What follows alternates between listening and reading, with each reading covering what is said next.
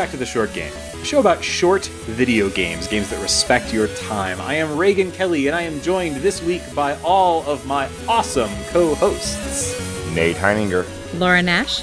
And Shane Kelly. And this is episode 200. We did it. Yay. We're here. 200. I hope you're playing some celebration music underneath us. Brr, brr, brr. We've done it. Every podcaster's dream. 200 mm-hmm. Yes. episodes. This The- is the big one. The end of the Done it. show. We finally completed it. When we started this show five years ago, I said 200 and that's it. And that and we have an announcement to make. This is the last episode. Now that we have our Patreon going and we're rich, Then we're done. we're retiring the show. exactly. There are no more short games. We're done. We are done. Uh, I am so excited that this is episode 200 of the short game. I have to say that, um, I mean, we started this show back in April of 2014, and that seems like a like a hopelessly remote, distant past now, doesn't it? Mhm. Like I can't even imagine what I was like. I was a whole different person in 2014. The world made sense back then. yeah, it's uh and and and in reality we've done a bunch of unnumbered episodes that have just sort of like popped in the feed as well, right? So yeah, we've had knows? some uh, aborted experiments with things like "quote unquote" shortisodes or other stuff like that, where we're like, we can do these little one-offs that are not uh, part of our numbered episodes, and then we were like, that yeah, a I bad believe we used the term short game shorties. no, Yeah. yeah, we get, we've used a few, that was. Shane, that was internal only, please. Oh. but yeah, like uh, it's been a long, it's been a while, guys. Uh, we've been recording this show for for many years now, and we're officially at 200 mainline numbered episodes. Yeah, and I invited myself around around episode So 14. we were, I was gonna say we're gonna get to uh, the the biggest change on the show and the biggest improvement on the show, of course, would be Laura being on on the show. Oh, I should have been July. Like you can't. That's Bi- not like a long news, term guys. Improvement. it took years for us to figure out that we needed uh, Laura. Um, no, it was uh, what we were like. Yeah, you guessed it on it what took like episode, three months, and then I just kept Yeah. showing up until you guys just made me permanent because I kept inviting myself back. We do record out in an open park, and you just kept walking up to it and just hopping onto every episode that we had. So at, at what point, at some point, we just had to be like, okay, well, we should have put up a fence, but we She didn't. keeps And- arriving in yeah. St. Louis uninvited. if you go back and listen to the early episodes, it's very clear that we were recording in an open park.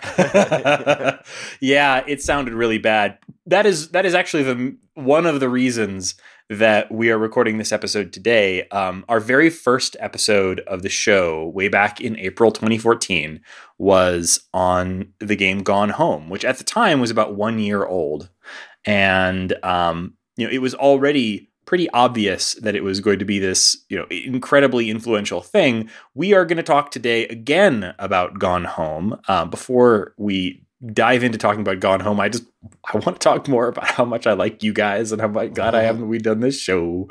Uh, but like, yeah, I'm, I'm glad that we're uh, returning back to the topic of Gone Home because you know five plus years, six years later uh, after the the release of the game, we're um, you know it's still relevant. So you know we're returning back to it to record an episode with audio quality and uh, and just sort of practiced Mhm. editing and flow that were just completely lacking back then. Please don't go back and listen to episode one. This is this is here to let you not do that. I don't think they can. It's not. We have made it. We've rendered it unavailable. So uh, unless someone has like an iPod Touch out there somewhere that they downloaded the episode on, uh, no, no, they're all available. If if you go to uh, to our website, theshortgame.net, Oh, yeah. all of our past episodes are there. Our CMS, basically the WordPress setup that we use to release episodes, only puts 150 back episodes into the actual feed. So that's why Yeah. you can't scroll back in your podcast app and listen to episode one. Um, you know, and uh, and thank God. you mean we have, at this point, over 50 the short game Lo- The Lost Tapes? yes.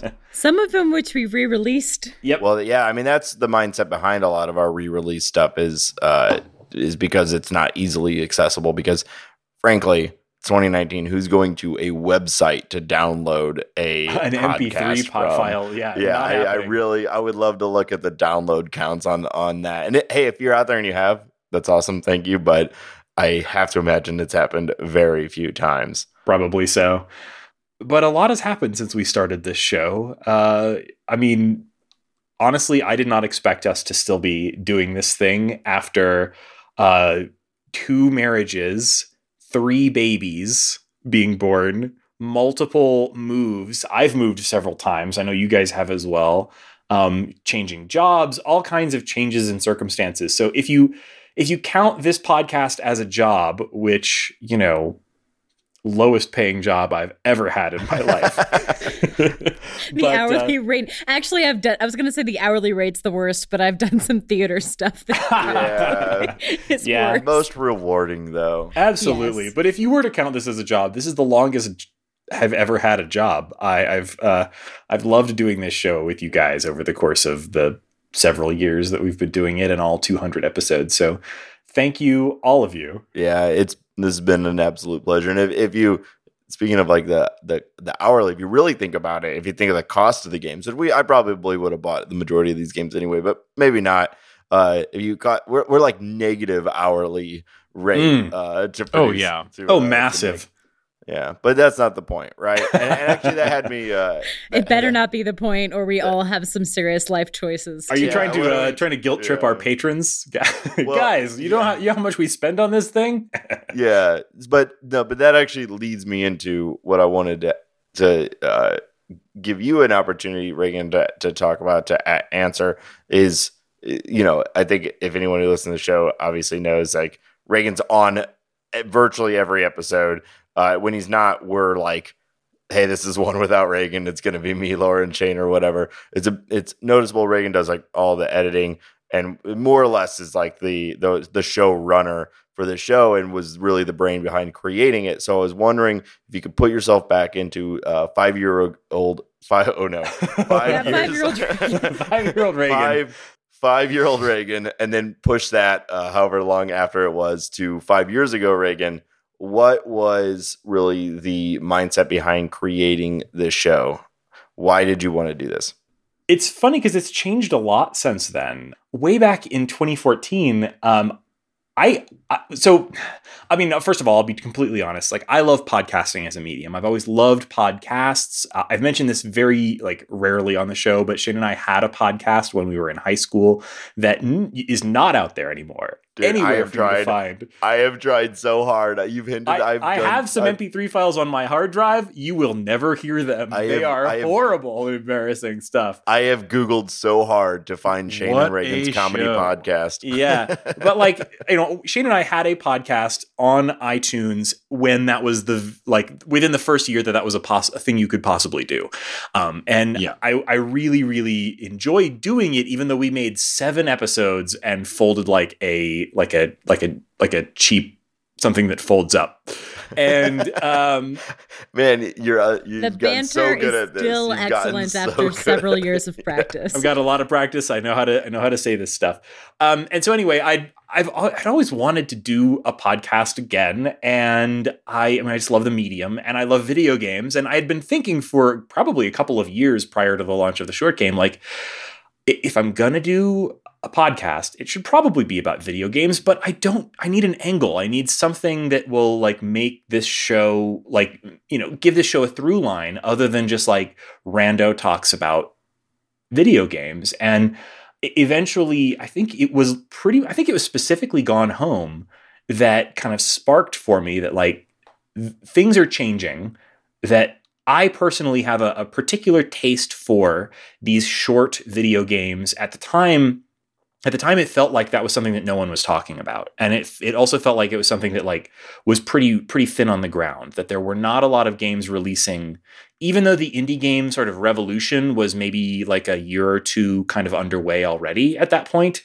um, it uh, it still felt like no one was celebrating games for their brevity and economy of storytelling and and so on at the time. And um, it felt at the time like this like novel like oh I, I must be the first person in the world to come up with the idea of, of like specifically curating a list of and and talking you know talking about the the great things about specifically short video games. And um, you know we had to like stretch our definition of that quite a bit, particularly early on. Uh, for uh, yeah, we played a lot of roguelikes yeah. that got kind well, of grandfathered in at that point. Yeah, we still do. That's a fact. I still think that's I, I, I still object to that. That was that was because we we uh, we didn't we didn't have enough good short games at the time, and I, I let uh, I let Nate lead me astray with uh, FTL, and it set a precedent that I've never been able to you know to retroactively fix. Um, mm. but uh, but yeah, like that was that was what kind of brought it about then. But it's changed a lot over the years. You know, the, biggest thing that's changed is that like, first of all, like there are a lot more games that fit our thing, right? Like a ton more. Like I, I'd say like almost the majority of games that I hear talked about are pretty short these days. Like under Well, we also our tolerance has dropped atrociously for long games. Like yeah. my bar for a game that's oh more than God. 12 hours is absurdly high now. Yeah. Like be Breath of the Wild or get out of here. that's so true. Yeah.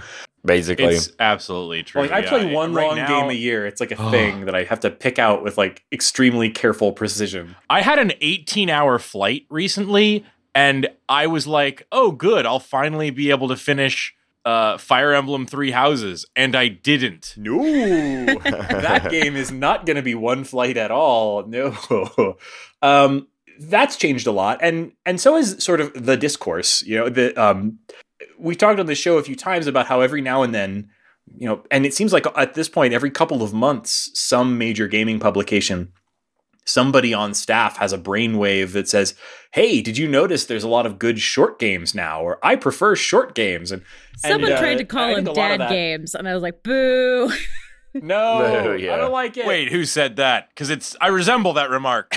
uh, and it's funny to me because sometimes I feel like people, uh, you know, these busy reviewers who are working in the games press, like that's not us, but like, uh, you know, these these busy types uh, who have to play you know, super long, you know, Ubisoft uh, dot explorers every few weeks in order to you know hold down their nine to five uh, of course they like short games. And so they come up with these articles every now and then being like oh thank god i did a short game. Now i can actually spend time with my family. And uh, i uh, you know I, love those articles don't get me wrong but it's funny it's it feels a bit different today. Like it feels like this is a thing uh, in a way that it didn't back then. And i totally welcome that. So you know our niche is now larger and that makes making this show more fun, which is great. We have more stuff to talk about all the time.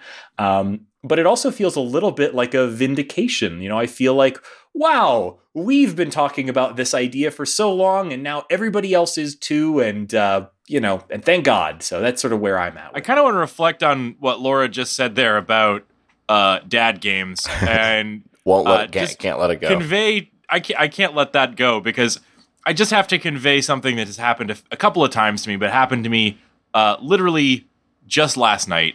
Um, as I uh, was sitting, hanging out at Coral Sword, uh, playing some playing some Magic: The Gathering, and talking about talking about video games. Uh, and I, I, sat down across the table playing some Commander with this guy, and uh, over the course of this game, I I found out uh, that we had very different opinions on video games, and I found out also that he's 20 years old, uh. and I instantly crumbled into a skeleton. and the environmental storytelling. Yes, the um, the the fact of the matter is, uh, without realizing, you know, I, I have gotten to a point where my time is so much more valuable to me than my money. And even just over the course of the last few years, this has become just incredibly true. And so uh, I, I think the fact that we have been kind of practicing finding and like discerning the, the best quality of experience uh, in video games over the last few years has kept me playing video games through a period in my life that otherwise I almost certainly would have given them up because having a kid yeah. has reduced my like available gaming time uh so drastically and you know I have I have other hobbies. Reagan, you're much more of a video game and always have been much more of a video game fan than I am. I've always been much more of a tabletop game lover. And being able to maintain both of those as elements of kind of like my gaming life has I really say it comes down to the fact that uh, I have you guys here as part of this games club podcast, uh, you know, that focuses on just filling the like barest minimum of the cracks in the sidewalk of my life uh, with cool gaming experiences. it's great. And I'll say the same has been for me. I've I have seen the terrified look in a boss's eyes when I said I have a podcast and they say video game podcast and they're thinking, "Oh no, she's going to never show up to work. She's going to be playing." I was like, "No, no, short." And I've the joke you guys say games that respect your time. The tagline I used at work was, "Oh no, these are games that I will keep my job and still get to play once a week. um, and then they laugh and then they never download the podcast or they do. Hello, if you're listening and I used to work for you. Um, it's just a very funny way to talk about it work. And honestly, it's made me talk about games more with non gamers, which is what's really changed. I think I used to be very shy about recommending games because there was such a barrier to entry it's much easier to talk about a game that is five ten hours with a friend who you know doesn't normally play a game. So I think I've been much more upfront about the fact that I played games, even though I've worked in the past in games and I it's always been part of my life. I generally didn't suggest it as a, you know, recommendation of the week to my friends as much. So that's been a big change in how I think the podcast has helped me for the better.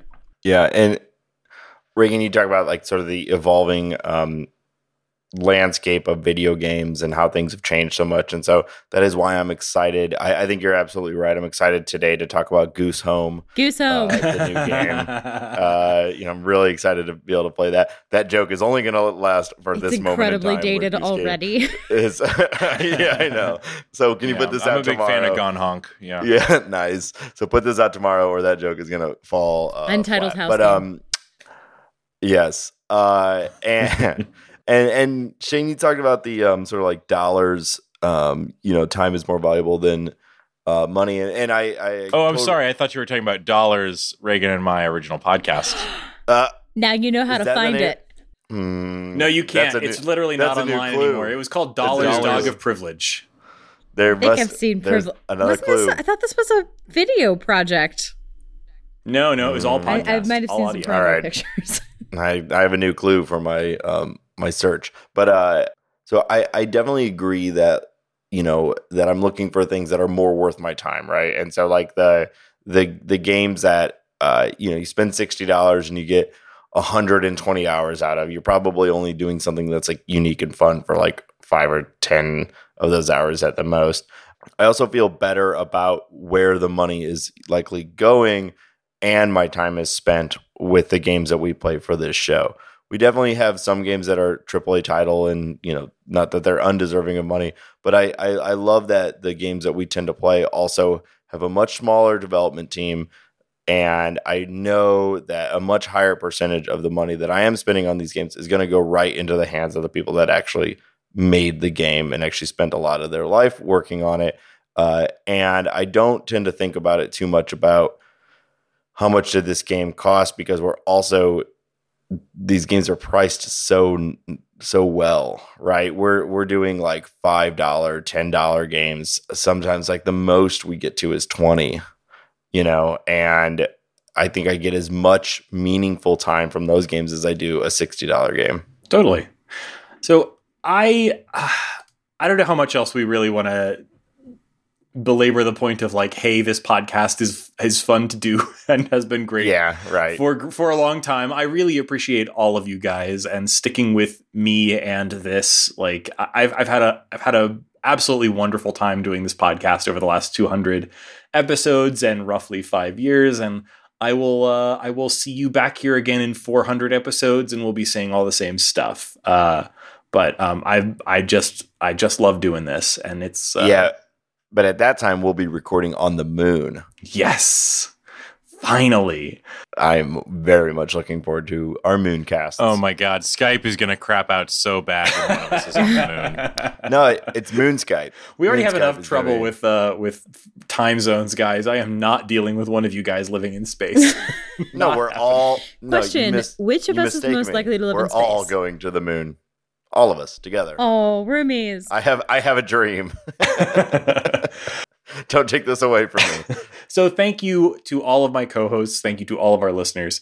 Uh, thank you to all of the patrons on Patreon. Uh, a big change recently on this show is that we have uh, become Patreon supported, and that's been an exciting thing uh, as well. Uh, if you aren't aware, I'll keep this brief. Uh, this show is supported by listeners on Patreon. Um, and uh, if you are interested in supporting this show going into episode 201 and beyond, uh, then you can go to patreon.com slash the short game and uh, you'll find an easy way to support us there. Um, even the lowest level $1 a month uh, makes a big difference to us. You know, we see every one of those people subscribe. Every time you subscribe, we we see that message and it warms every one of our hearts. And also, uh, you get an invite to our Discord, which has been probably my favorite thing about doing the show lately. Um, we have opened up our Discord, which is where we've we always have had a chat where we plan episodes, but now that we've opened that up to other folks, uh, it's been a wonderful community. So we're having a really wonderful time there talking about the games that we're playing. Right now, we're talking a lot about IF Comp, uh, which is currently ongoing and we'll be returning to talk more about in our next episode. Um, IF Comp is a big thing for us every year, and it's been great to have folks to chat about it with, other than just my wonderful co hosts. Um, but of course, after that, we'll be returning to other great short video game topics. So we want to hear from you there. Please join us on Patreon and also, of course, on Discord. Um, it's a really fun time, and we really like having that that community with our uh, with our uh, our listeners. Uh, and we'll be adding other Patreon perks soon too. We mentioned in the previous episode that we're going to be adding some patron only content pretty soon. That's kind of a big uh, big step for us. So we're still sort of working out all of the details of how to create and distribute that, but that's coming along soon too. So if you like the show, please join us on Patreon. I can't I can't wait to release some private content Ooh. for our short game patrons. Just you wait. Just gonna be us, just our patrons. It's uh, it's it's That sounds like a threat. it's it's it sounds like it's Yeah, gonna be was- I think you were sexy. trying to be Man, sexy, uh, but it come off a little I bit know. threatening. I was started. So I started saying it, and then I saw Laura's face, and I got so uncomfortable, and, and I just, I just stopped, and it got, it went off. So leave it in. no, but- wait, that's nothing like audio. The people have to imagine the facial expression I was possibly making during that sentence. I think we're all picturing it. We're all good.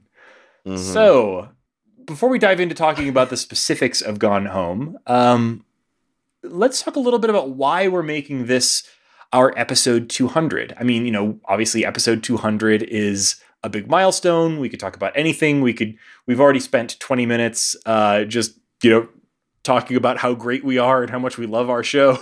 but let's do another twenty. we could do another 20. We re- really could. But why? Why go back to talk about Gone Home? Besides the fact that the audio sucked. Obviously, it was our first episode, so why not come full circle for this, our last episode? For me personally, I'm really excited because I've never played Gone Home because we kept threatening to do it for milestone episodes and then not doing it. And so I just never Uh-huh. played it, waiting for the the magic milestone episode. So for me, why Gone Home episode 200 uh, finally filling in a gap, a shameful gap in my game history. But you guys probably have better reasons for that. Oh, no, not better than that. That's actually uh, uh, that's actually great. You'd never played it before. I had played it, but I hadn't played it again since we covered it on the show. Um, I'd thought about it many, many times because it's a kind of game that comes up a lot in conversation, and you know, I, I mean, I've, I've thought about Gone Home probably hundreds I mean, it's- it's in the canon. of game history at this point, and it's a very quick one Yeah, to patch if you haven't played. Uh, it's about two hours. Yeah, it's sort of. I mean, I mentioned it as one of the games that sort of inspired the the sort of theme of this show, um, maybe more than any other game, because it is just two hours, but it is it had a massive impact on me, and it has been a game I've thought about a lot over the years.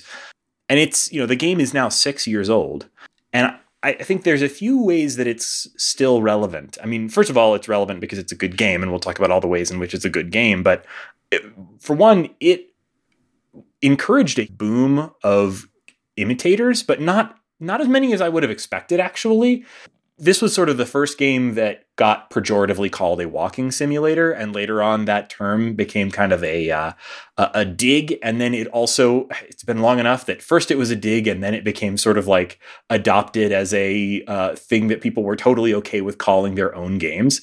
But this game has had a massive impact on indies that we've enjoyed, like Firewatch or Ethan Carter, or you know, there's there's there's there's a bunch of games that have taken this sort of style of storytelling forward. Um, although less than I would have expected. When I first played this, I thought like we're going to see ten thousand games do this, and I haven't seen that many games do this over the years. Yeah, I think Firewatch is definitely the big one, right? And even that is not really the same. As I was replaying uh, Gone Home, uh, that that struck me as well. Is there's there are hints of Gone Home in a whole lot of other games, but I feel like not many games have attempted to do so expertly what Gone Home did, which is just like here's an area to explore there are there are not really any guide rails like you're just the way that people play games is going to kind of guide you along it uh, and you're going to discover for your own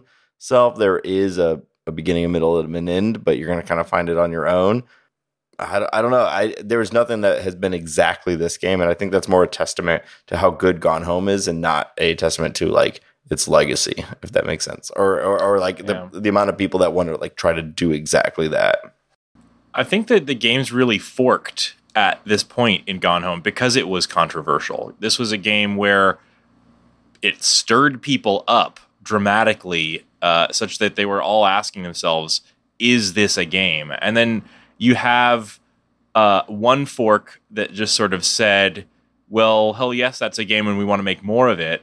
And that led to games like I don't know, uh, Virginia, mm. you know, mm. where they really steer into it, or everybody's gone to the rapture you know on, on, the side of like just sort of pulling into like sure exploring a space is a game activity. Exploring a space that tells a story is a great way to tell that story. And then you have other games that kind of steer out of it that like say okay well maybe that's too far. Maybe that's we need to pull back.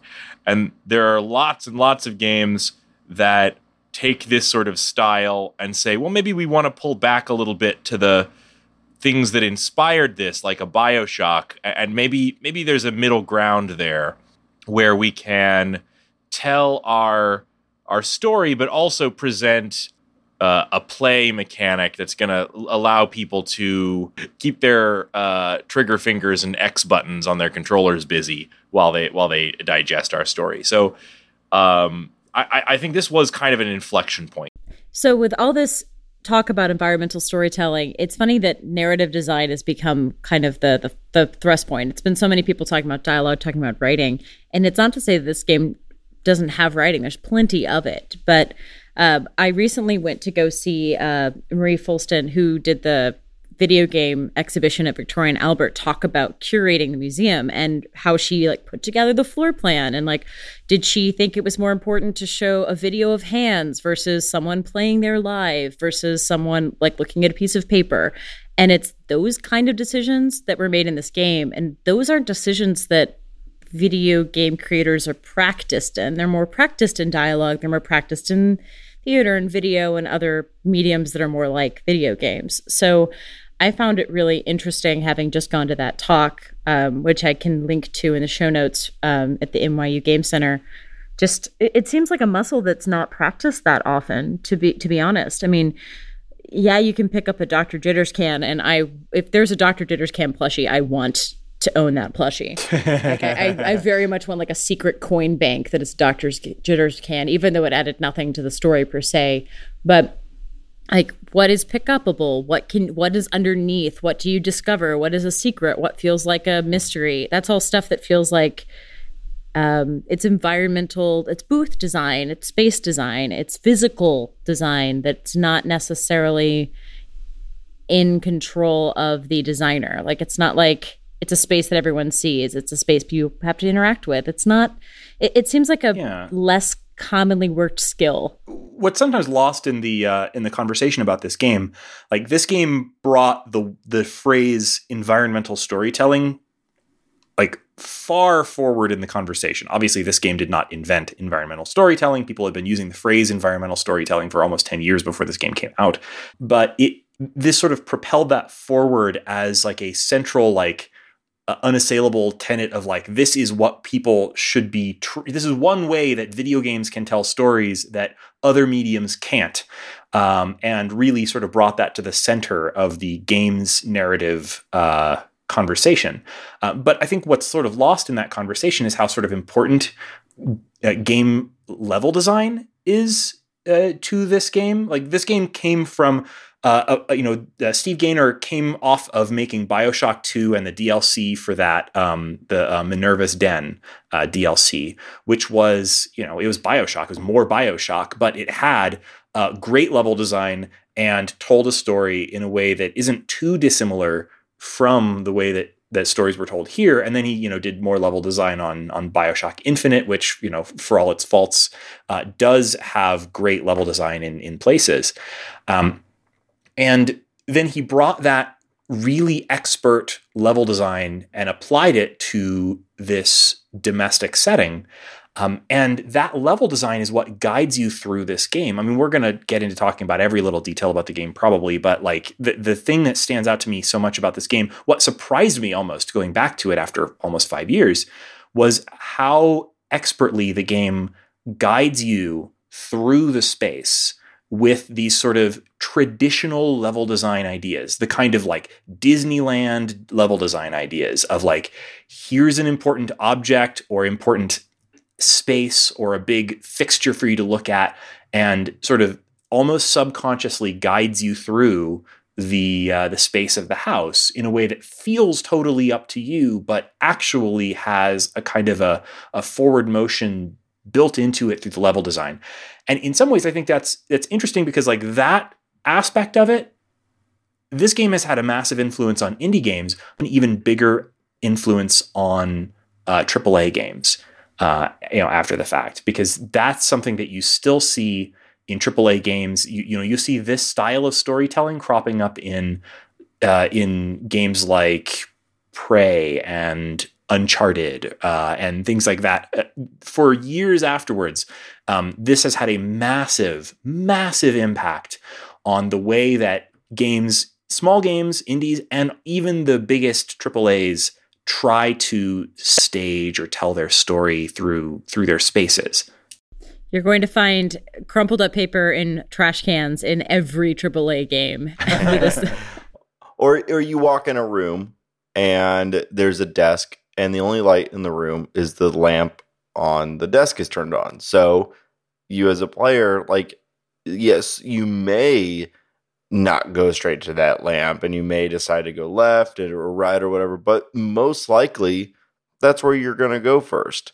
And the genius of this game is that like they play off of well, there's a lot of genius things about this game, but one of the big things I think to Reagan's point is like they play off of that so well. It's just like, yeah, I think most people are going to identify this thing and they're going to go this way and and they're going to guide themselves through the game in a way that we want them to. But even if they stray off the path, it's not going to be a huge deal because we've thought about all the different ways that someone could go.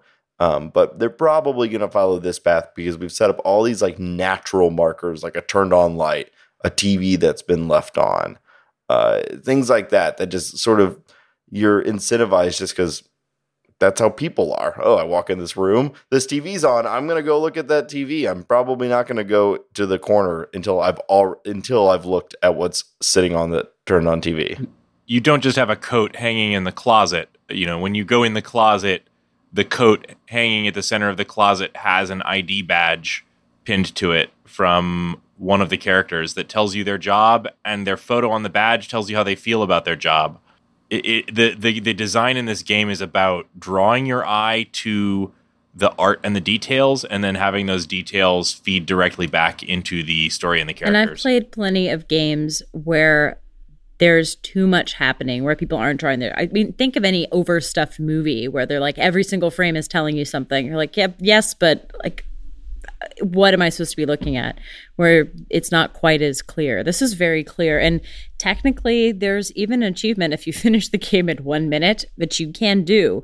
You could just run through yeah. this game once you know the kind of end game state. You can just go straight there. But you're the game and the person playing it knows that's almost a joke. Like you can do it once just to say, "Oh, how much did I miss?" by just jumping to the end. Um, well, I don't think you would like. So I don't mean to cut you off, but like that when you finish the game, I think that's brilliant. That like technically speaking, there's nothing stopping you from walking in and finishing mm-hmm. this game in one minute. And I would be very surprised if there's a single person who played this game who did not know that that did anything close to right. that that did not go through the normal path or or uncover the the full story as they expect yep. you to. So after this point, slight spoilers if you have if you want to go in completely blind, we are going to start talking about plot points a little bit now. This episode is about a game that we've covered once already, and also is about a game that is um, something like six years old. Um, and is a pretty important touch point in games. And so, spoiler wise, um, you know, we're probably going to be a little more fast and loose with this than we would be with another game. And also, it's a game where it's very difficult to talk about some of what makes it great without talking about spoilers. So, I'll say if I could have gone back in time and not known the next thing we're going to talk about, I would have preferred to play that blind. So, it's worth playing if you haven't and you really want to go full blind. But we are going to start talking about plot points. Yeah, if somehow you have never played this game and know literally zero things about it, like for example, about yeah, about the plot. So, yeah. for example, uh, hi Mark, Mark, if you're listening, Mark, uh, our friend of the show, Mark Bramhill, played this game recently and and told me that uh, he he uh, oh hi Mark would have played this game much earlier if he had known nice. what type of game it was. Um, As would I, but I think I would have enjoyed it more. Yeah, we'll talk about that after. One of the things that I think this game also I wouldn't at all say pioneered, but like it, it did open up more space uh, for games with sort of down to earth stories, stories about uh, you know people in the real world, naturalistic stories, and specifically, I think it opened up some space for queer stories in video games. Um, you know, we're going to talk more about the specifics of the story, but like this is a game where a uh, uh, a young girl sort of discovering that she is gay is a really important central part of the story. Or more like her family discovering she yeah, is gay. that's true. yeah, well, so you're sort of the the the you're you're coming home and what why is everybody gone? And it turns out that in almost every way, that central mystery of like why is everybody gone kind of comes back to your sister came out to her family and there there was fallout from that. Um, specifically that, like I don't think we would have seen a Life is Strange without Gone Home. We wouldn't be seeing games like um, I mean, maybe we would. These things happen on their own, but like this sort of opened space for things like, uh, you know, for all its potential. I haven't even played the game yet. No one has, but the for all its potential faults, something like Last of Us Two having a uh, main character in a massive AAA game being a gay woman who is that is central to the story apparently from what we're able to tell. And there you know that's not some side part of the game. That is that is a totally out there in the first reveal trailer part of the of the thing. Like this is somewhat of a pioneering thing. This was something we didn't see very much back in 2014 or 13 when this game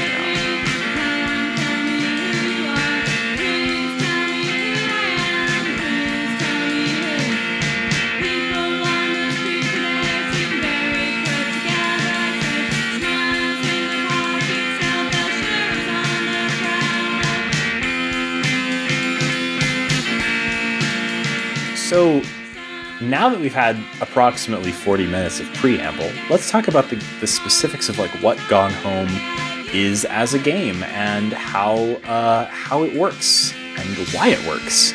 Um, Gone Home is a exploration oriented first person adventure game. That's the best best I'm able to uh, to describe it. Uh, the the official description of the game, which I think is still stands up as pretty good.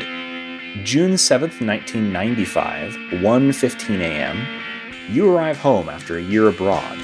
You expect your family to greet you, but the house is empty. Something's not right. Where is everyone? And what happened here? Gone Home is an interactive exploration simulator. Okay, maybe that's better. Uh, interrogate every detail of a seemingly normal house to discover the story of the people who live there. Open any drawer and door. Pick up objects and examine them to discover clues. Uncover the events of one family's lives by investigating what they've left behind. Go home again.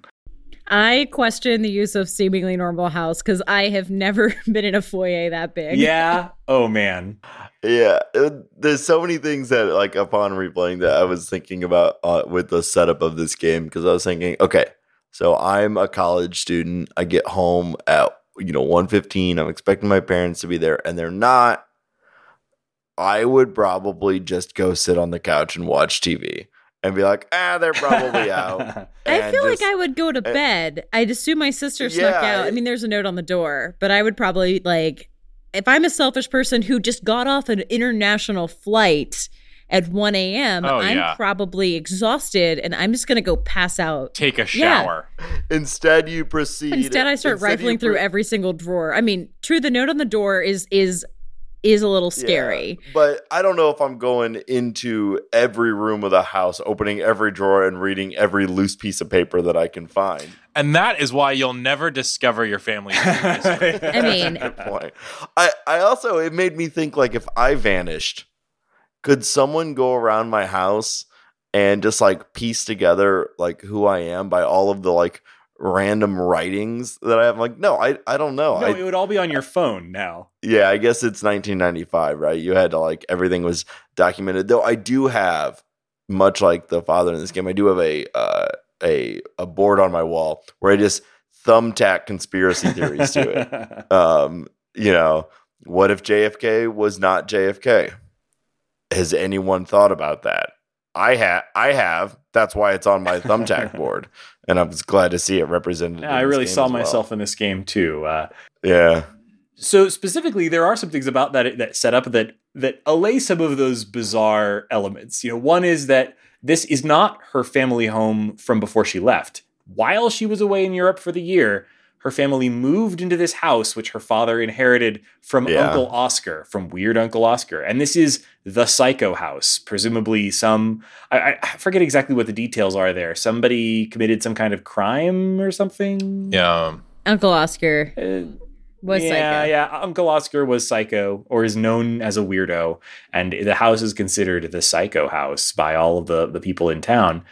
Um, and you know, when you come home, you see this mysterious note on your door, and you're now f- confronted with this unfamiliar house that's dark and full of stuff, and also presumably uh, the room where you're you're supposed to sleep not set up. So better stay up, I guess, until uh, until it's time. I mean, also you're sister, in the vein of every dramatic teen ever, has left increasingly cryptic notes around the house oh, yeah. for you.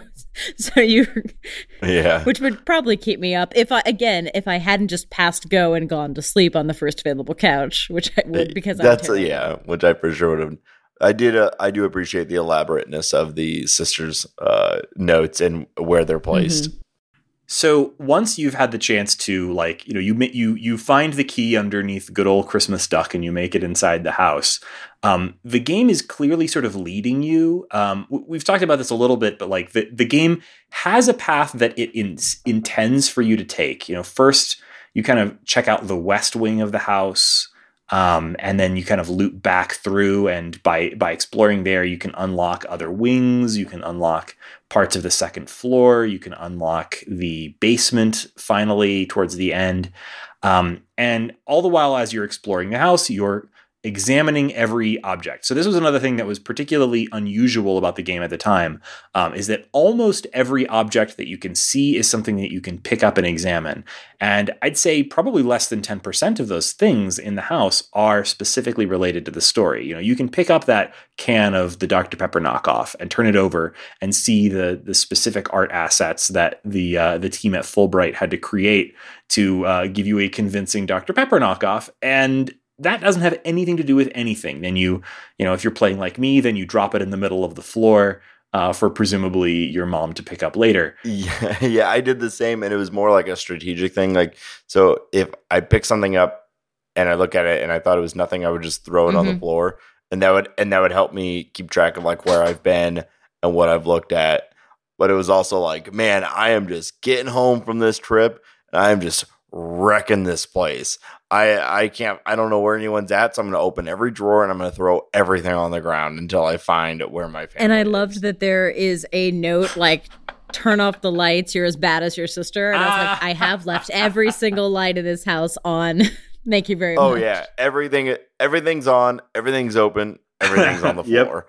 I will I will yep. figure this out. We sent her off to Europe thinking we'd finally have some peace, but the human tornado has returned. Again, spoiler: your parents are going to get back and be really pissed. Yet another reason to feel bad for yeah. the mom. Yeah, and the the level design sort of very masterfully re- leads you through the place, uh, exploring the story at your own pace. I don't think we need to talk about specific rooms, really, or I mean, you know, we could talk about specific objects or notes or what have you if anybody's interested in doing that, but I'm just sort of interested in talking about like the the the story itself and and how that story is kind of related. Um, anybody have any specific moments that you want to talk about? Any specific um, items or or I, I, don't know if you want to call them audio logs in this, but the the sort of uh, uh, monologue diary entries yeah. that, that, get read to you apparently uh, accord, occasionally. Anybody have anything in particular you want to call out? Uh, I definitely want to call out the two reproductive system worksheets. Ah, um, the fact that there are two of them. So early in the game, you find this um, worksheet that is on the you know reorder the sentences for the menstrual cycle, and it turns out that uh, Sam has written a detailed two-page story where she does sprinkle in everything about the menstrual cycle, but it's mostly about like revolutionaries on a train getting bombed during the um, Holocaust. I think during go, the Holocaust, they go to a concentration camp at the end. Exactly. But then in the basement at the towards the middle of the game, middle end, you end up seeing your own version of the story where you got a check plus because you just put them in the right order because you're a good normal normie student. Also also related to menstrual, there are tampons only in Sam's bathroom and I was like, "Correct. Good job game for putting tampons in the bathroom." there are so many little objects like that. Like it really does feel lived in, and um, they. It really sort of feels like they like spent a while walking through a house and just making a list of every single object you could possibly encounter in one of these houses, and and every single thing. So got, much loose paper. And yeah, the paper. Like my God. Th- well, this is the ni- this is nineteen ninety five. You know, they, there's no computer in this house. Everything is written down somewhere. But um, yeah, so much paper to read.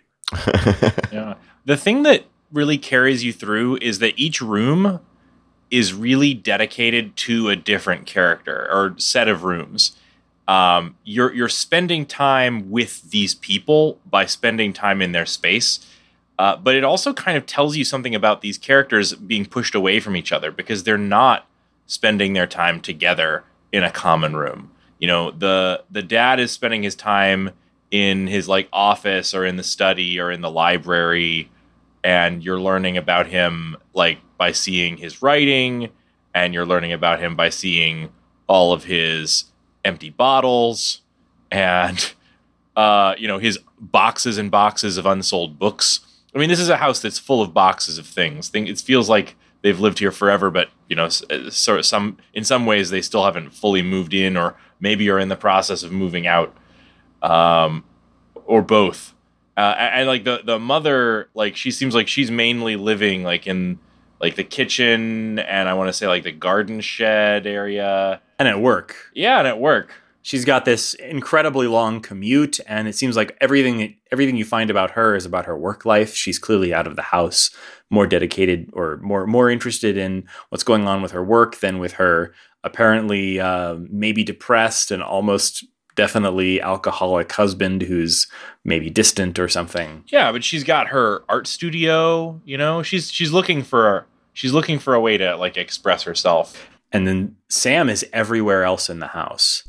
But like in the walls. Yeah.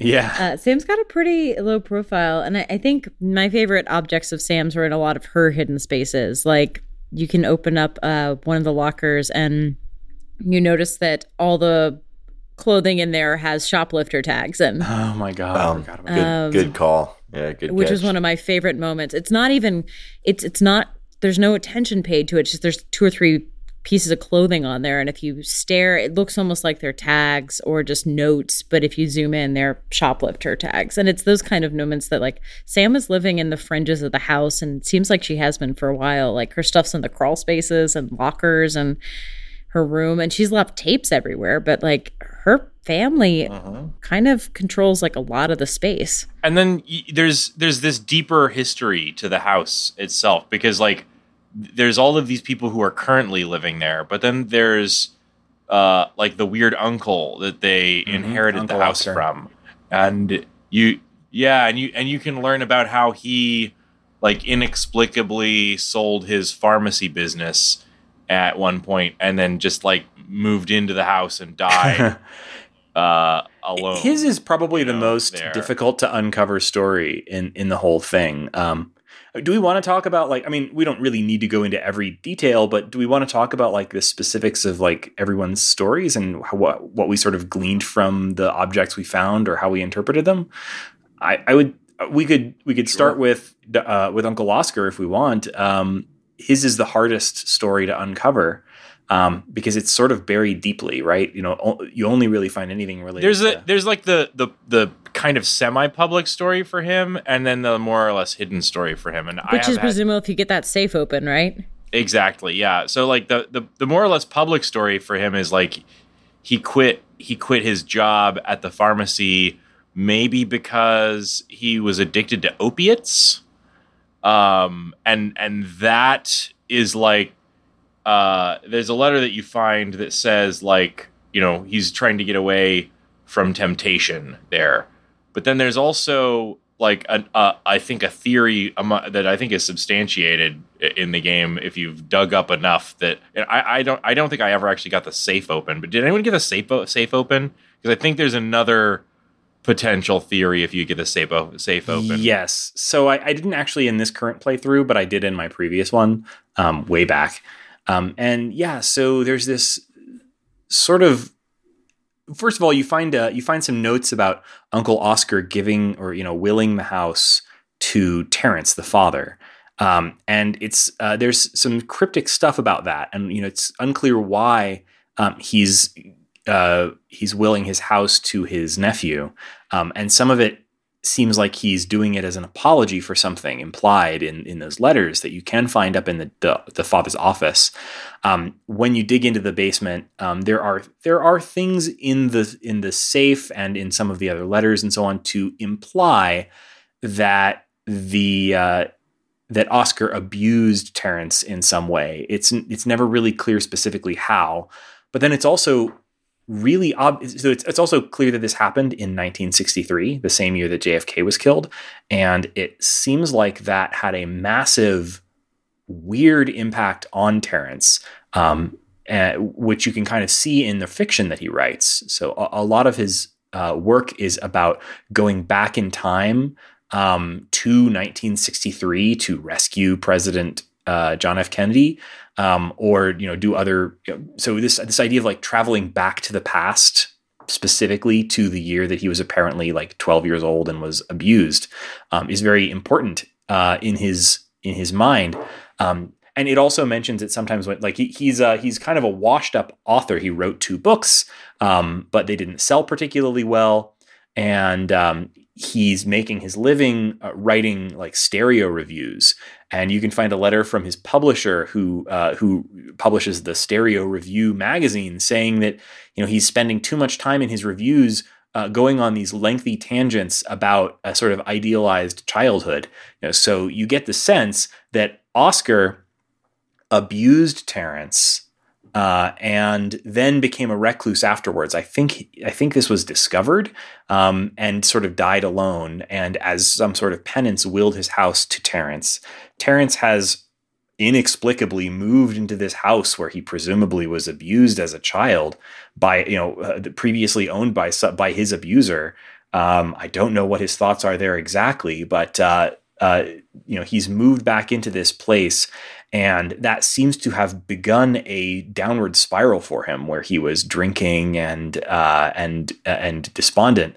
Um, we we learn there's a sort of an uptick like a you know there's a things things seem to be getting better for almost everyone involved by the time the game sort of closes out but it seems like this sort of dark story for both uh, dead uncle oscar and you know living living on terrence. They they also do um, just sort of like the evolution of what you learn at least um, in my most recent playthrough, uh, one of the first notes I found was uh, a friend of t- the way Terrence gets the job of reviewing the record players, right? He gets a letter from a friend. it's like, hey, I know you're a big famous published author, um, but if you need some extra cash, here's a way to do it. So if you could if you're interested here, you know, let them know that I sent you and you can get this job as reviewing record players. And it's a good way to make cash, even though you're a big famous published author. And then as the game progresses, you know, you can actually read that in like a different way, which would be the friend like knowing he needs money or something like that and trying to st- still kind of boost the ego and and pitch this side job not as a uh as what it really is, which is like, hey, I know you're not making any money and you need a job, but as a way to like supplement your income as a big famous yeah. author.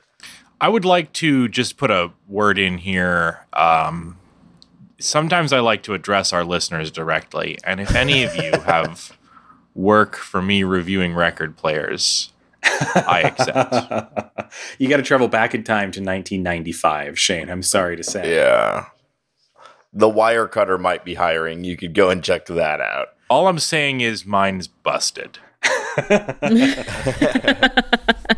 this is less of a job request and more of a plea to get a new record player. Y'all yeah. got any of them working record players? Another thing that I recognized again while playing this game, and it was even more telling. So I, I, I thought back to when I was first playing it, is I kept thinking there were going to be ghosts in this game. Yep. I just kept thinking, and, and Laura, I'd love to hear your perspective because I kept thinking, all right, here's the part where the ghost comes in. And then, and then even if my second playthrough, where I knew there were no ghosts, I kept feeling maybe I just missed the ghosts and they're going to come out and here here comes the ghost. It's been a lot of time for them to update this game and patch in some ghosts. I mean, there could be ghosts. Now. So it's definitely making you think that, right? Did any of you guys pay for the ghost DLC? I did not buy the ghost DLC. yeah. uh, unfortunately, that'll be the next. Uh, that'll be the 400th episode. So I, yeah. I knew this game was, you know, incredibly influential environmental storytelling, exploring a house, and I knew the sister was a lesbian. Those are the two things I knew going in. Um, it's pretty big. Those are pretty big. I mean, points. those are big points. But the second one, I, I, I said earlier, I wish I didn't know that because knowing how critically acclaimed this game was, I was pretty sure that it was not going to be a success, as successful as it is, if it was a bury your gays stereotype. If I was running around and like this ended up being like ghosts of the dead sister. Like, I go find the sister dead. I go find a dead. I was like, pretty. Sh- the game definitely was like, and we're full on into spoiler territory. So sorry if I completely just wrecked everybody who thought this game was about discovering a dead body. But the game makes you think it is because they put rain, they have weird sounds, it makes it super creepy. So you feel at any moment you could hear someone coming into the house behind you a murder someone's gonna murder you like your sister's gonna pop out of the woodwork like you're gonna stumble upon a weird occult ritual they're, they're definitely playing with that i wish i didn't know I wish I could have come in this blind earlier because I was not as taken in by the red herrings. I actually thought the red herrings were a lot funnier. There is a part where you come across a bathtub with like what looks like blood and then you see hair dye next to it, which I thought that was the moment when I was like, okay, they can't do a suicide in this game. This this game just told me it's not a suicide game. And later on they tried to make me think it. And I was like, but you've Yeah. already told me because you said, you told me that this was a joke. You told me to trust you and this was not a suicide game. So I'm going to go with you. But that's why I knew Yeah. it was going to be creepy and unsettling and I was supposed to feel anxious. But it told me to trust it. And that's why I, I was not worried about suicide at that point. I was thinking ghosts. I was thinking like I don't know. I, I felt like I was never going to encounter another person, but like maybe there would be like a door shuts and like a weird light comes on, and then there's like a new thing Yeah. pointing. Like I thought the ghost might be guiding me through the house. I didn't think I was going to ever see a person or even like a f- ghost person. So I, I think that it's really interesting how that like my preconceptions of the game married with what it was telling me because it told me people don't matter in this game, the environment does.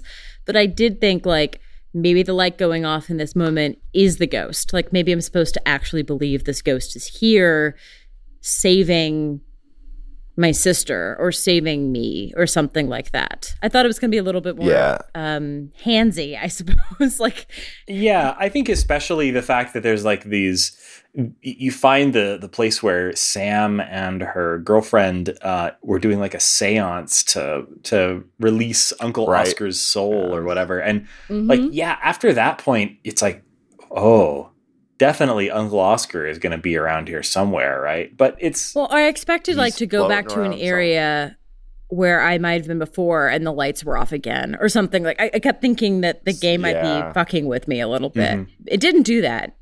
Also, they had plausible deniability because of the storm. that's another way in which this game is really smart. It it constantly makes you feel like there are ghosts or there's some bigger hand at play here, but there's never any actual evidence Mhm. to it. There's nothing that makes you say, "Oh, I bet a ghost did that." you know, it, it's it- more in this tone like but the fact that you guys are so much caught on the idea that this might be a haunted house that's that's i feel so oh, intentional like th- this is a for sure. Yeah. this is a game where you they really want you to be asking the question like is the house haunted up And by who? end. because it creates an effective atmosphere right and that's like probably the whole reason that we we we have any family history in the house because we want to know about people who might have died here you know Again, it, when I decided it wasn't about a lesbian suicide, they also left the door open for like any of these unhappy people could be. I could have found the old decayed body of Oscar in the crawl space. Like it, it- still left open the like scary dead body sense, even though I knew it wasn't going to be bury your gays. I do wonder how different this game had, would be if it was at like set at like two o'clock in the afternoon and it was like a sunny day and there's just like lights coming in through all of the you know light coming in through all the windows instead of every room being dark and there being thunder and lightning and you have to turn on the lights and it being a Nate, whole this isn't burn notice. Like it's a mystery in a haunted house. It's not a. It's not Florida, and I think that works. Which you're right. It would be completely different. Like it's it's not a Mm-hmm. sassy mystery. It's a. I don't I've I've never watched Burn Notice no one's but ever now watched that Burn Notice. if you describe it as a sassy mystery, I guess I've been very much very much not knowing what Burn Notice actually I just know what it is from the like what is Burn Notice SNL sketch, but it's it's it's at Miami. It's murder mysteries in Miami. it- it's Okay. it's pretty sassy, I would say. That's that's about accurate. I'll confess to having watched a fair amount of Burn Notice. yep. uh, this podcast is actually brought to you by Burn Notice. Sponsored They by are, Burn uh, Notice. yeah. They are one half of our patrons. The entire cast of Burn Notice is our patron. Thank you, Burn Notice. Um, we talked a little bit about the uncle and father's stories. We haven't really talked about uh, the story of the mother or of Sam herself. So the mom's story is probably the most, uh, I'd say, uh, minimal, I guess, in the uh, in the piece. Like it, she doesn't get quite as much detailed backstory because she doesn't have a family history in this house. There's no yeah, but she's growing this life outside the house. that's you know? true. Yeah. So her story is that she is a uh, um, she's a like a forestry agent of some kind, uh, like, a, like a conservation. Yeah. she's like a conservation agent, and um, uh, she's seeming to be spending a lot of time at work. You know, uh, there's documents about her mapping out her commute to the forest where she has to go to work, and it's really long. So she's spending a lot of time away from home, and she's been spending a lot of time with Ranger Rick, who is every bit as hunky as that sounds. Flannel Forest Ranger. Can I Hmm? give you my head canon Yeah. on this? That when she's at work, she goes by the name Delia, and she works with uh, and Ranger Rick is also known as uh, Henry, and that they are the characters from Firewatch. there it is. Good headcanon. I like it. Um, but the uh, the whole her whole story is sort of an, implying that she is cheating on her husband, but um, that doesn't seem to actually bear out. Um, it seems like she was more thinking about it and then and then doesn't. Or it's all in her head because Rick is having a wedding. So They, I mean, Reagan.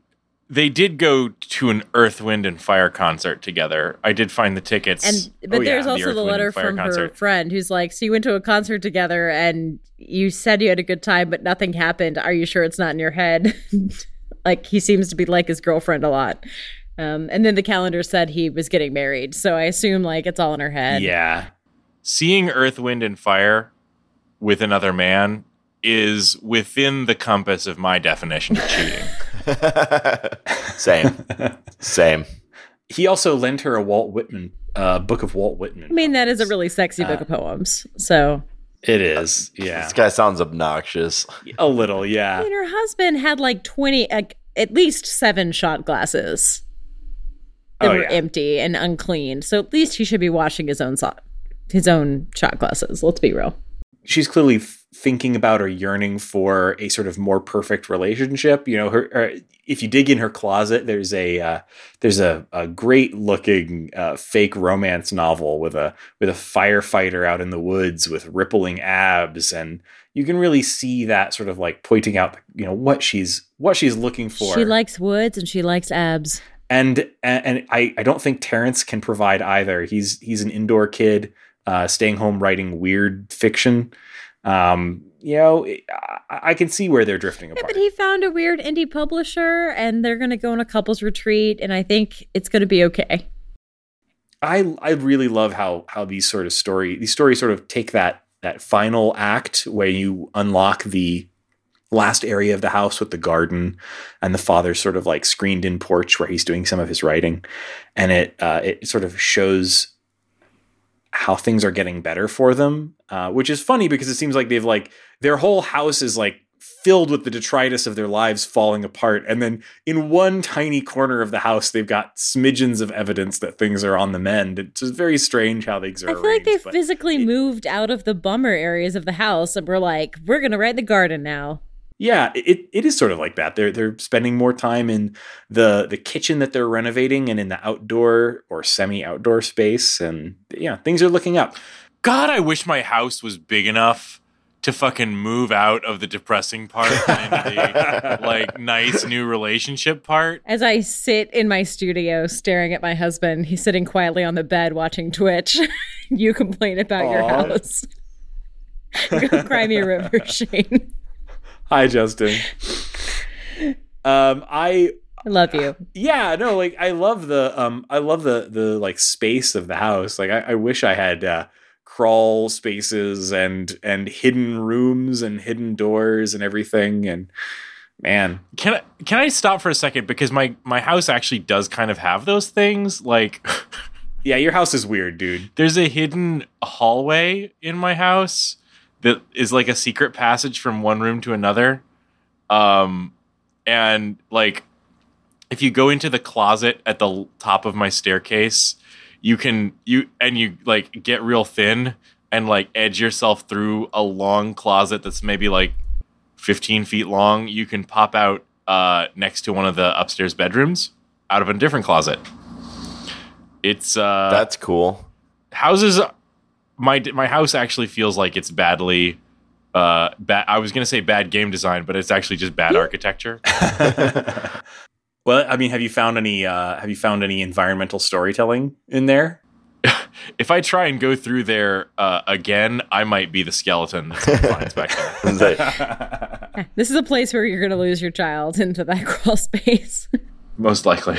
So I I think we should talk a little bit about sort of the. I wanted to call her the main character. She's not the player character, but in many ways she is the main character. Uh, Sam, uh, the the younger daughter of the two daughters, um, and her story that's sort of revealed throughout this game. You can easily miss everything there is to know about Terrence, about the mom whose name is escaping me at the moment, about Uncle Oscar. You don't have to discover anything about any of them if you're not looking. You know, the part of the game is that you are looking, so you probably will. Um, but uh, but Sam's story is the central story of the game, and you're going to pick up a lot of detail about her, who she is, and what has happened to her, which is sort of the central mystery of the game over the course of the game. Um, and her story is really pretty you know unique for games or at least it felt like it in 2013 um, i think it pretty much holds up. Like I, I, still really enjoyed her character and story. And even though some things about the sort of audio log nature of the you know you pick up a random uh, binder in a closet and you get a, a like a, a three minute monologue from the voice actress uh, maybe that felt a little outdated in some ways. It still really holds up for me. I think the the the overall story of the game really holds up.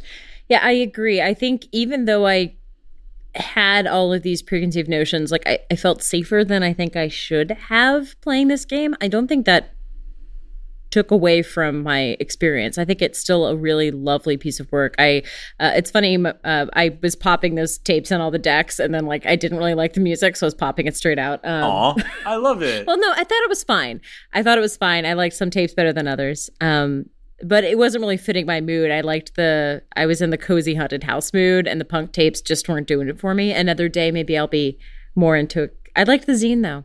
Yeah, one thing to mention about this is the design. Um, if I can just say, a huge portion of the design of this game is influenced by the like 1990s uh, Riot Grrrl style. I love the style. I think it, it's funny. I like the Riot Grrrl aesthetic more than I like the music. so I was really excited by the tapes, and I loved all the zines. And I, I, I think I they actually found an old comic that was like a women smashing patriarchy thing that I was in love with. But I I would pop the tapes in, listen for about a minute and a half, and then pop them out. So um, to each their own. I do think that the story holds up, and it's still really fun to delve into these people's lives in this way. I think it. I was a little surprised by the secret passages and like the the really old school traditional house stuff. I, I, think I've seen that in a lot of games. Like, I mean, uh, Edith Finch had like secret passages and stuff. I, I wasn't expecting that in this game because it has such a reputation for being down to earth and normal and realistic that I was really surprised when they had kind of um, left field elements in this game. Like, it's such a normal game thing. I didn't think it was going to show up here because of its reputation. Yeah, it's that Bioshock design sort of rearing its head here. Yeah. You know, it, it, like you can't have like part of the part of the flow of the game is having a central hub. Um, you explore outwards into the space. You find your way back, but in a different along a different route, and find yourself back in that hub again. And there's only so many ways to do that without secret doors or passageways that that you know you can only travel in one direction or or what have you. Like there's only so many tricks you can pull there. Yeah i think some of the like secret spaces are kind of weird like the the like but you know the game finds ways to make that sound seem reasonable. Like you know the uncle oscar had um you know had secrets that he you know hid in the house. Um, there's i think a couple places where it implies that the house was used as part of uh, like a, a, a, booze operation during prohibition um, so there's some like uh, there's some in-game reason for there to be these very video gamey secret passages. Yeah. and it's such a small quibble. I mean, I, I think I, I, really did like this game, and I, I, can see how influential it is, and it, and it's still fun to play on its own. It's not just like a an archival piece. I just wish that some of the secret door tendencies had been a little bit more elegant because I could see the seams, I could see the gating, and I wanted it to feel really immersive. I didn't want to see the gating. I wanted it all to be Disneyland fake, where I don't know why I'm going in this direction. It, it's a pretty minor quibble, but it is. It did take me out of it a bit. Yeah, it, it does give you a map, and when you find like a thing indicating that there's a like a secret passage somewhere, like, hey, let's mark your map for you. So it is it is a little uh, um, artificial in that way, but yeah, I don't think it detracts from the story. Um, it's just part of the weirdness of like these folks live in a weird house. This is a and weird house. It's starting to figure out the language of how you do in a, a simulator like this because I, honestly i use the map heavily so i can't be too mad that there is a map it's just something that made it feel a little less explorationy and more like a mission. Like it, it, took away from i am home on my break trying to figure out what happened to my sister. If i'm like oh and i'm gonna go down the secret passage. Haven't been here yet. Probably yeah. the keys mm-hmm. there. Like that that felt a little off. So i do think that's interesting is you know, there there have been a variety of times where we've kind of like either made fun of or tried to poke little holes in uh, the the plot or like the the concept behind the game.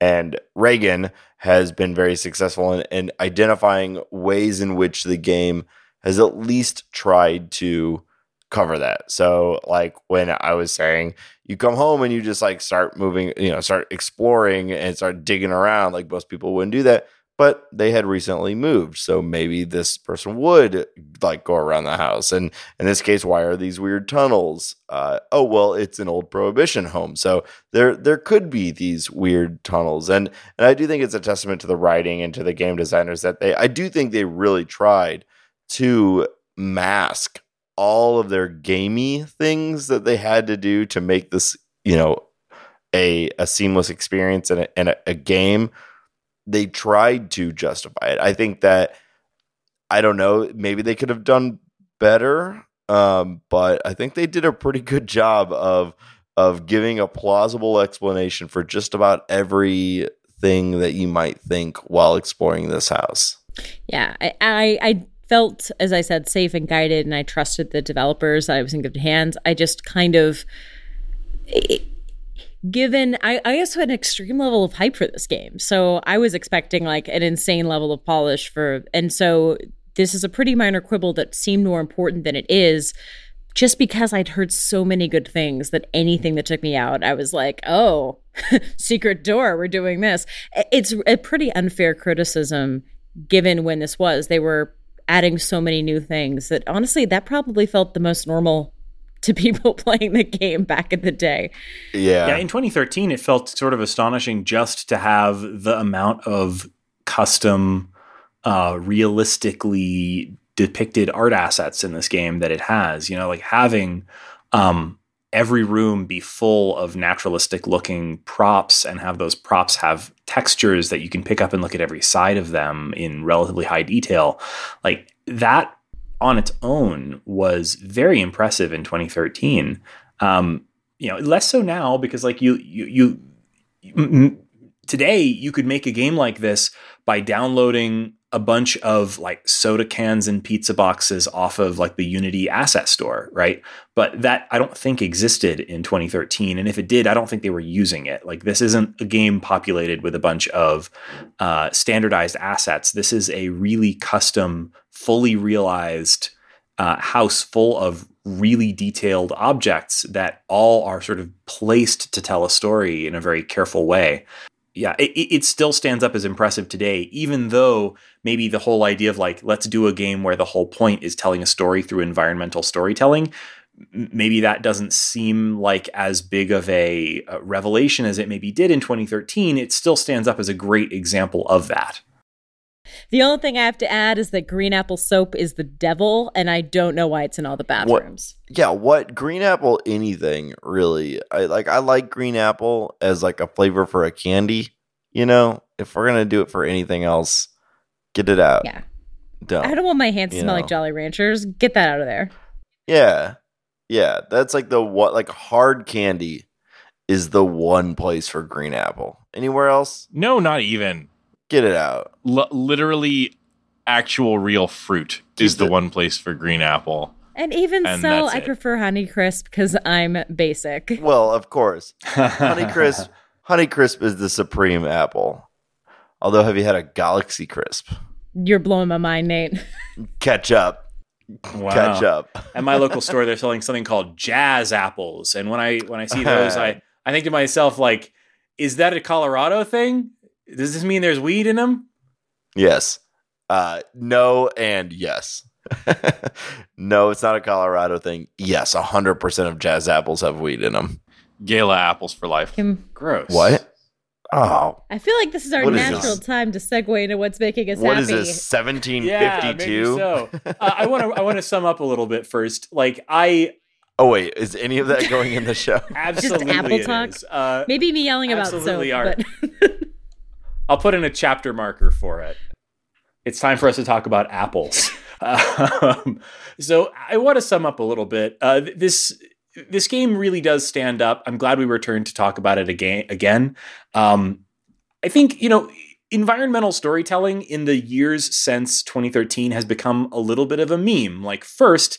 It was just, you know, one part of the game design vocabulary, right? And then it became this venerated idea that like every game needs environmental storytelling. This is how you tell stories in games. And that's because probably of Gone Home. You know, this was so influential that people were trying to imitate it in, in every way. And it became this sort of buzzword in game design discussion that became almost a little silly. And it's also one of those things where you can you can see this used badly you know if somebody wants very much to put environmental storytelling in their game but they don't really give the kind of thought that this game gives to it, you can end up with just like, you know, here's a, a skeleton sitting next to the five items that defined who they were as a person in life, right? Like that's environmental storytelling. Here's a skeleton next to a set of dice, an empty bottle of booze, and an empty wallet. Environmental storytelling. Mhm. Um, but like this game reminded me that like environmental storytelling is not a joke or a meme. It can be done incredibly well.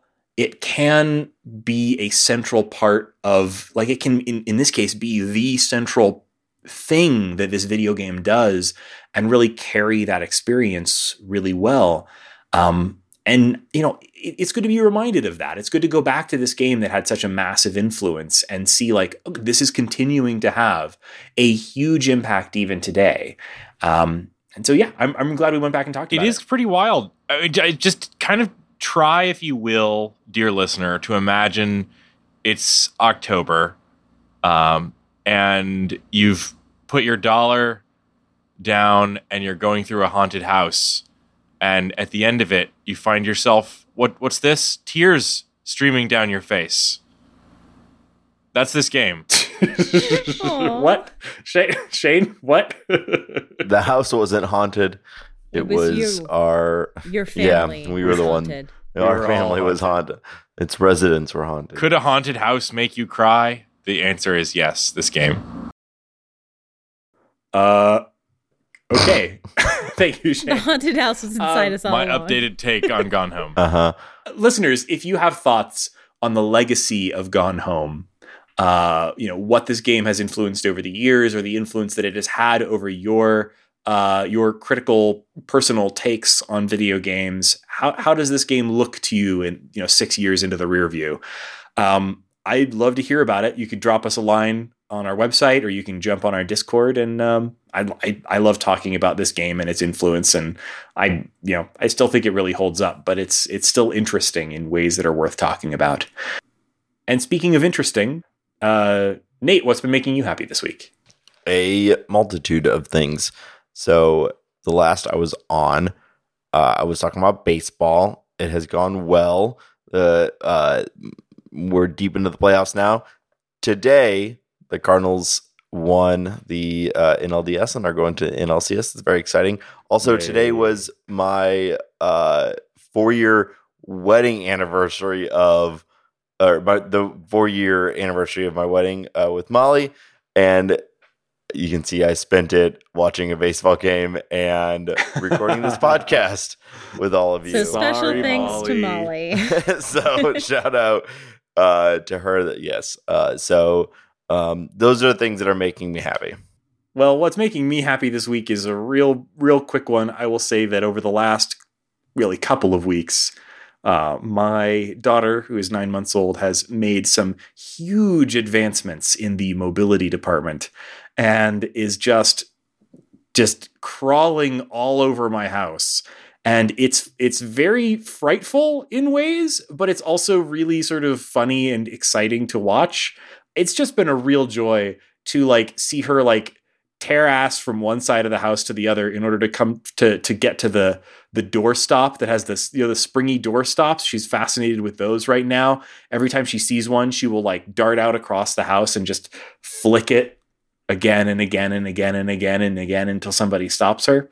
Same. yeah. It's it's adorable. And that's easily what's making me the most happy this week. So um, i'm sure i could tell you about some video game i'm playing or or whatever else. Um, maybe you know uh, playing more games for IF Comp is making me happy this week. I'm looking forward to talking about more of them next week. But really what's making me most happy this week is watching a baby crawl all the hell over my house. That's awesome. I, I I'm I'm the beneficiary of many fine baby photos of this particular child, and listeners, I assure you, it is a cute one. I think this will be the most wholesome uh, collective what was making us happy this week. I'm also not doing media. I'm talking about putting lights on my balcony. I've got some outdoor string lights and a smart switch. And uh, I love yelling at Alexa to turn on my balcony lights when I come home. It looks like a little weird Pinterest balcony of my dreams, but it was really cheap. Um, I just got little command hooks and I strung them up and they've already been through two rainstorms and honestly it's so much nicer to look out the window and see warm glow than see like night sky uh 16 floor drop and then the top of the Empire State Building very far away blocked by another building. this just gives me something to look out the window at and it's really lovely. is your balcony big enough to go out and sit on or Oh, our balcony is like a fifth of the size of our apartment. It's inexplicably large. Um, we have uh, our third floor neighbor gave us some Adirondack chairs um, because they were moving out, and so we hauled them upstairs. We've got two big kind of lounge chairs, a little table. Um, it's quite nice. Uh, if you're sitting, if you're standing over the edge, I think you feel like you're going to fall. I still need to get used to some, you know, anxiety of being on the porch, but on the whole, it's a really pleasant place. And now that the temperature's dropped, um, I've had coffee out there several times. It's it's quite charming. I love that. That's so great. Shane, what's making you happy this week? Uh, well, uh, clued in listeners might have noticed that I've I've missed some episodes lately, and it's because I've been doing a lot of travel this month. I'm actually traveling. Well, I've I've you've caught me in between my trip to Bulgaria and my trip to Paris, and later this month I'll be going also to Bangalore, India. So I'm on the road a lot.